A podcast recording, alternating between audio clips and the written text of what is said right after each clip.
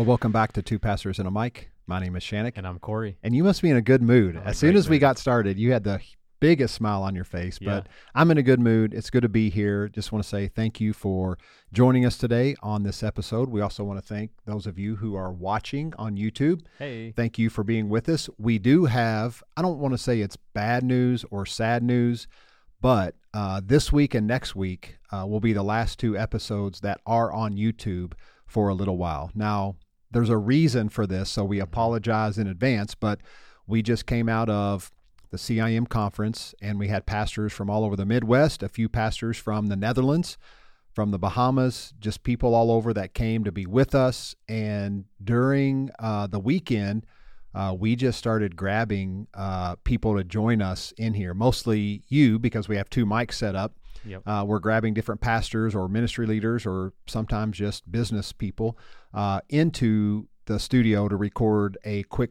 15 to 20 minute podcast. And these are what we're going to be releasing all summer. Mhm. But since these weren't planned, we didn't have all of the equipment out. And so we apologize. Uh, but still listen. They're gonna be amazing. Uh, on Spotify, Apple, wherever you listen to podcasts at, because some of these episodes are truly amazing. I'm not going to give too much away, but the episode we did with William Paul Young was one on of our longest podcasts we've ever done, but it may very well be the best podcast episode in two pastors and a mic history. Yeah. So I know I'm. I'm putting like the the standard way up there, but I promise you it's going to not only deliver, maybe even surpass what I'm even saying. So Yeah. it was so good. It was, and we just want to give a quick shout out right now to Jason Yeah. from Detroit, who we listen or who we met this week at the conference. He listens to us, but he listens on Google, which I I don't. know. I didn't he, know. He came up to us and was like, "Hey, I can't leave a review because it's on Google, and we hear you guys talking about reviews every single week. So hey, shout out to you, Jason. Thanks Yeah. for listening to us on Google. Didn't know that that was even an option. Yeah, and so there might be other platforms that we're on as well that we have no idea that we're on those platforms. But if you cannot leave a review or rate us and you're listening from one of those platforms, uh, you can always reach out to us, Shannick or Corey at hillcity.tv. If you want to just uh, let us know what this podcast means for you, or if you actually have a question, reach out to us that way as well. And so earlier I mentioned that podcast with William Paul Young.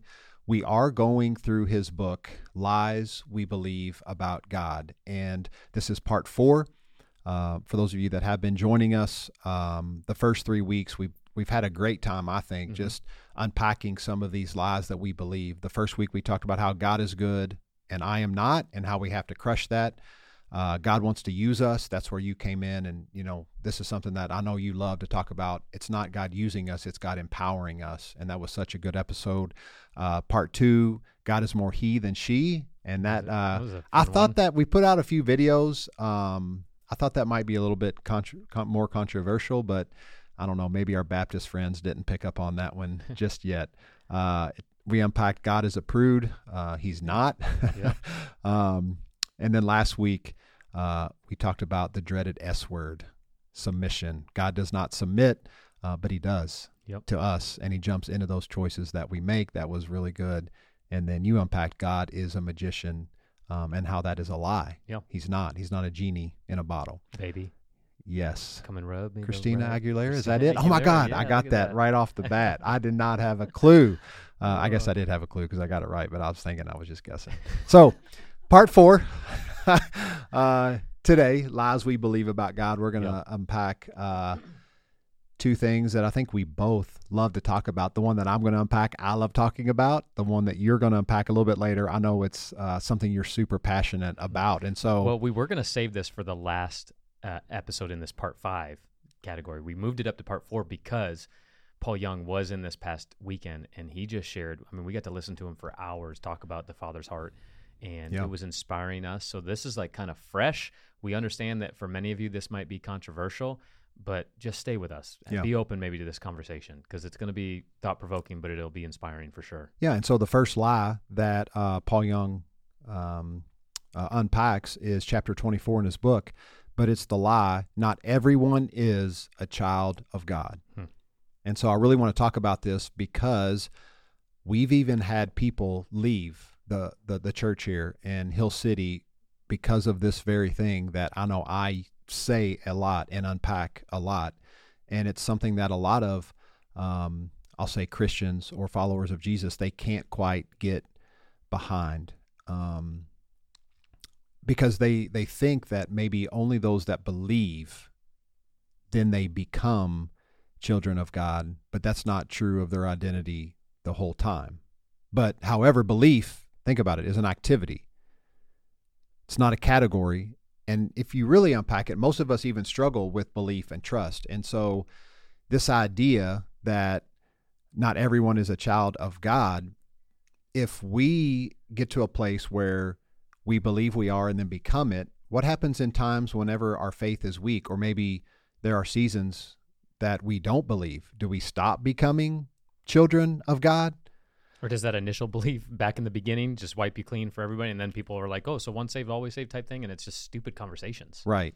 And so here's the thing. And I loved how Paul Young unpacks it because, uh, and something that we learned on this podcast, I think I'm going to start using it in my terminology as well um, because he talks about my people mm-hmm. a lot. And when he says, my people have this belief that not everyone is a child of God. And when he says my people, he's referring to fundamental evangelical Christians. Mm-hmm. And for whatever reason, like we've been taught this, but my people will respond along the lines of, well, okay, yeah, everyone is a child of God in a sense that, okay, we're all created by God, but. Big but. And then now comes the rationalization and justification uh, for just creating another box, right? It's another way to divide people into categories of value. Mm. And so I know Paul Young in the book, he uses this illustration that his own kids do not have the power, either by choice or unbelief, to make it untrue that they're his kids. Right. Like him and his wife conceived, I guess his wife conceived, and they delivered their kids. Like they are his kids and their decision or lack of belief does not change their identity. It's who right. they are. And will it change the relationship? Yes, but identity, no. So they can deny it, but it won't change it. Their choices will affect the experience of that relationship. Right. And if we can just unpack a few scriptures, because for those of you who think, no, there are some people who aren't children of God. It's us and them. It's only people who believe that become children of God. It's not everybody on the planet right now that are children of God. Well, we can go right to Acts chapter 17. Paul is up on Mars Hill and he's talking to a group of uh, pagan like Stoics. And he's talking to them about spirituality. And earlier that day or that week, he had walked through their town and came to this unknown statue um, and it says to the unknown God. So he goes up there and he uses this as a reference point. He's like, reference point. You even have this uh, statue that's to the unknown God. Well, let me go ahead and unpack this God to you to make him known. And then he goes on to say, uh, it's in this God, the true God, the God that Paul follows in Jesus. He says, in him we live and move and have our being meaning all of us, speaking every single person that's yeah. born. And he's speaking to a group of what most people would say are non believers. Yeah. And he says, We all live and move and have our being. And then he goes on to say, For we, including them, are all God's offspring, yep. his children. And so right there, Paul includes everybody in in the conversation to to be children of God. It's just that some people just don't know it yet. Yeah. We can use another few verses, Ephesians chapter 4, verses 5 and 6. It, it says um, that there's one God and Father of all who is over all, through all, and in all. So in is all. he in all or not? Yeah. Yes. There's, there's other verses. Colossians says that, you know, all things were created by him and for him, and he is in all as well. Uh, 1 Timothy chapter 4, um, it says, um, uh, verse 10. Yeah, verse 10 uh, oh, I can't he's remember the, the first. He's a savior of all men or all people, especially those who believe. Yep. So salvation then isn't just something that causes you to become a children of God because he's the savior of all. Yeah. Because all are his children. Yeah. I don't know, there's other things that we can unpack, but it's one of those things that that really gets a lot of people, uh, my people, like really riled up and angry mm-hmm. that everyone could be or are children of God. But if we begin to see people that way and shift our mindset, it really changes the way we relate to, yeah. to everyone when we see them as beloved children of God. And I think when you have that perspective, um, that's when really the kingdom just begins to manifest because it's in us, but it's also in them, and we get to help bring it forth and participate yeah. in it, and it's beautiful. And there's a couple of verses that people use to rebuttal some of those things, which yeah. are eh, found in the Bible. However, they're most often taken out of context. But eh, if you so if you have these verses that are seem seeming to say opposite things, we can just go back to some of the orthodox fundamental things we believe, like God's omnipresence. Everybody regardless of what fence you're on or side you're on in terms of denominational beliefs, everybody believes that God is omnipresent. So if God is everywhere at all times, how can he not be in all people? Because that's a greater contradiction that you have to wrestle with when we talk about this ideology. Not a, not only that, but the idea that there's only one creator, God. If people will, will use a verse to say, oh, there, there's children of the devil, he's not a creator, whatever you believe about him. I know we've, we've kind of talked about what the enemy is in our uh, cow tipping series, which you should go back and listen to. It's really good. I actually just listened to it again this week because someone was talking about it and I need to get familiar with it. And I was like, oh man, these are really good topics. and uh, but the, yeah, this reality. Yeah. There's only one creator, right? And so I love what you said. Don't misquote us. Yeah, we do believe that God, that everyone is a child of God. Some of them just don't know it yet and that's why we evangelize, yeah. so to speak. And it's it's not people are assignments. It's hey, uh, we have an incredible job to love people well, to awaken to them the fact that they are already loved and valued. Yeah, no, I think it's I think it's amazing. And um, if I can process just a little bit, I love what you just brought up about how you know there's several verses out there. The verse that says you know children of the devil or whatever, um, but that's not their identity. Yeah, you know I think a lot of times my kids maybe mimic what I do in behavior, but it doesn't mean that that is their true character, nature, and identity. And so in that verse, children of the devil, they might be, right? The devil is the accuser when they're acting in a way in their life that's manifesting accusations towards people, they're following after him, uh, meaning the enemy. Um, but that doesn't mean that that's what is what their identity is. Right. I'm glad you said that. And so I think that's what we're saying. Like our true identity at it at our core, everybody, we were all created in Him, and He's in us, and yeah, we're His children. So I don't know. I I I, I really this is one of those hills that I will die on. Yeah. I will say too. I've had the um, the privilege of really traveling around the world a lot over the last five years. And when I travel around the world and experience different people, different different cultures, even in even people with different belief systems, um, man, my view of of them continues to be that they're children of God, regardless of what they may believe or what they may do. And that has expanded, I think, my love, but it's also expanded and I've got a better and bigger view of even God and who mm-hmm. He is mm-hmm. as Father of all. And mm-hmm. so it's it's a beautiful thing. Yeah. Well, before I go into my part of what I like, because I think it piggybacks perfectly, because people are going to ask the question, well, people need to get saved, which we're going to unpack that here in just a moment. But I want because you brought that up, so we did get to do have William Paul Young on the podcast, and it is incredible.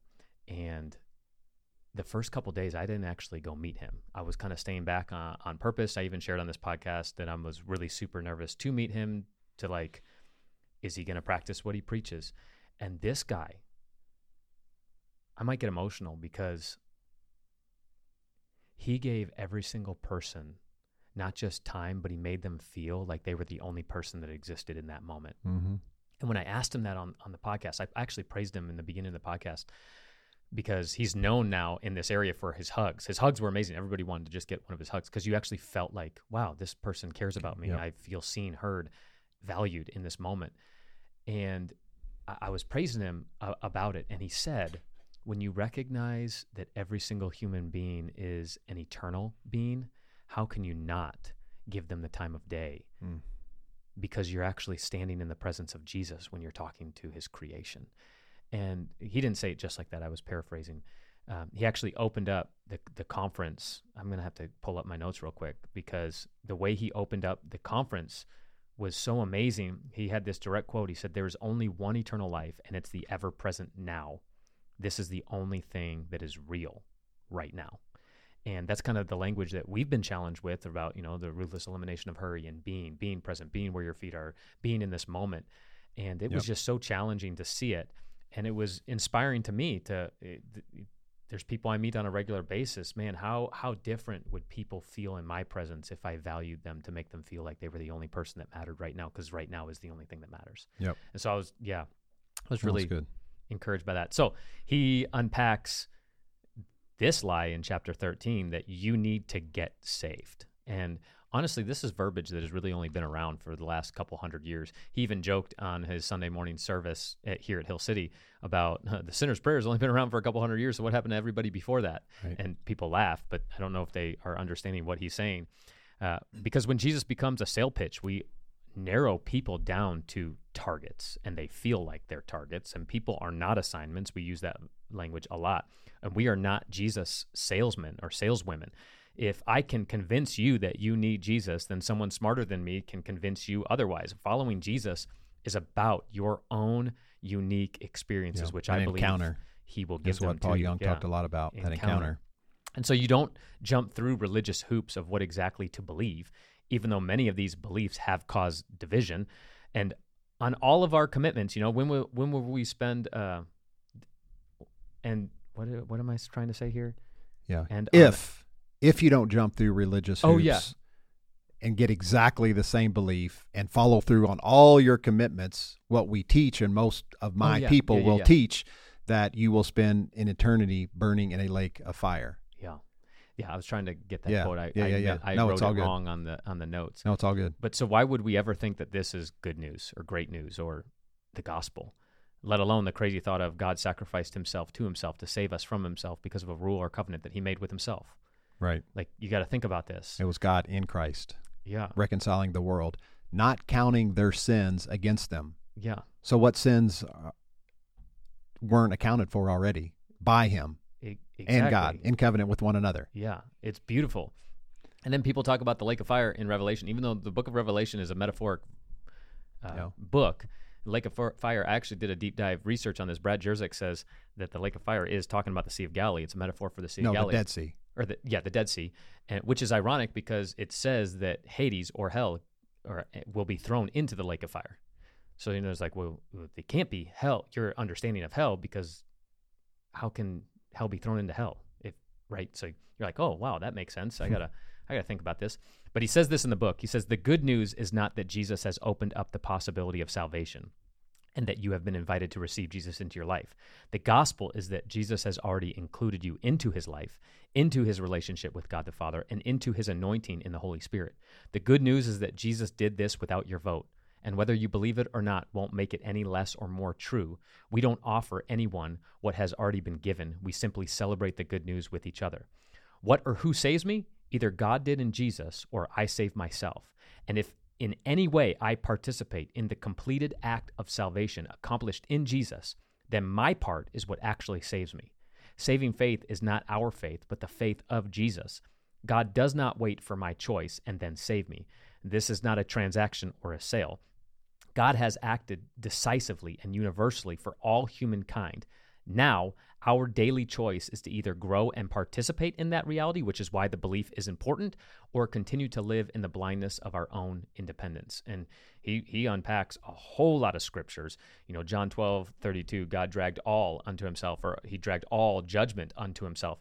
Uh, 1 Timothy 4.10, what you already talked about, God is the Savior of all, especially those who believe. John 1 3, everyone is in Christ. John 14 20, Christ is in them and the Father. 2 Corinthians 5.19, 2 Timothy 1 9, Philippians 2 12 through 13. They all talk about precisely the, a very similar Yeah. concept that, that we actively participate to work out what God has already worked in. Our ongoing choices matter. What we believe does matter. So hear us say that. But it doesn't matter to make it true, it matters to make it true to you. Yep. And that, that changes a whole lot. We don't participate in working out in order to make it true. We do so because it is true. Yeah. So hear that. Yeah. And so I, the first verse I'm thinking of right now at the top of my head, I think it's Ephesians 2 8 9. It says, For by grace we have been saved through faith. hmm But then it's by grace. And then whose faith? A lot of times we think, oh, we have to have the right faith. We have to have the right response. We have to have the right belief. but it's we have been saved by grace through faith. And then the very next line says, and this is not of ourself. Mhm. So then how can it be our faith? right. This is not of ourself, so that no one can boast. Meaning, you didn't do anything. The work's already been done. So that's why we say on this podcast, please hear us. The gospel, the good news, is not an invitation. It is a declaration of what Jesus already has done. And I love that. The gospel is that Jesus has already included you into his life, into his relationship with God the Father, and into his anointing in the Holy Spirit. You're included. Yep. That's all you it. need to hear. You're included. Yep. Mic drop. And we unpack this on a great or deeper deeper level, like what salvation even means. Episode eleven, we talk about what Shannon just brought up with that whole faith conversation. I encourage you to go listen to episode one hundred seven. New year, new you on faith. On whose faith is it? Is it our faith or is it Jesus's faith? And it's pretty awesome. I know we might do a, another uh, episode on this on understanding what the gospel actually is because we take people through next steps in our church. And next steps two hundred one is to explain what exactly the gospel is because you just said it, it's not an invitation it's a declaration of who they are the gospel message does not have conditions on it the gospel message has conclusions and the conclusion is is the death that jesus' death burial and resurrection included all of us now believe to make it true but it's always been true Yep. and so yeah those are some spicy Yeah. conversations if this Yeah. is new for you I, I, do, I really try not to be dogmatic on this, but these types of conversations drastically changed my life when we started having these conversations, what, back in 2013, 2014, 2015 timeline. So it's been six, seven, eight years ago that we've been able to process this. I disagreed with this message for a very, very long time. I was like, there's no way that it's that good. Um, yeah. So I understand. Right. I understand the the struggle, especially if you've been raised in the church that never taught this. It it kind of goes against everything that that you believe. And I, I really want to challenge you on that because the gospel message doesn't create this hierarchy system and who's better, who's in, who's out, who's not doing enough. And it really kind of removes those scales, so to speak, metaphorically from your eyes to be able to see people as wow. I'm standing in front of Jesus right now. Every Yeah. single person you meet. You brought heaven into the room, and guess what? You're standing in the presence of Jesus when you're standing in the presence of his creation. And if you viewed people like that, I wonder how differently you'd be able to not only speak into them, but forgive them, accept them, and speak life into them. Yeah. And see them as someone who could encourage and do those things for you Yeah. because of who lives in them as well. And so, yeah, set with this, process this. It may take time. And honestly, you could get to different conclusions than we've got to. And that's okay because when we say it, we mean it. And we want you to hear this. You are loved, and there's nothing you can do about it.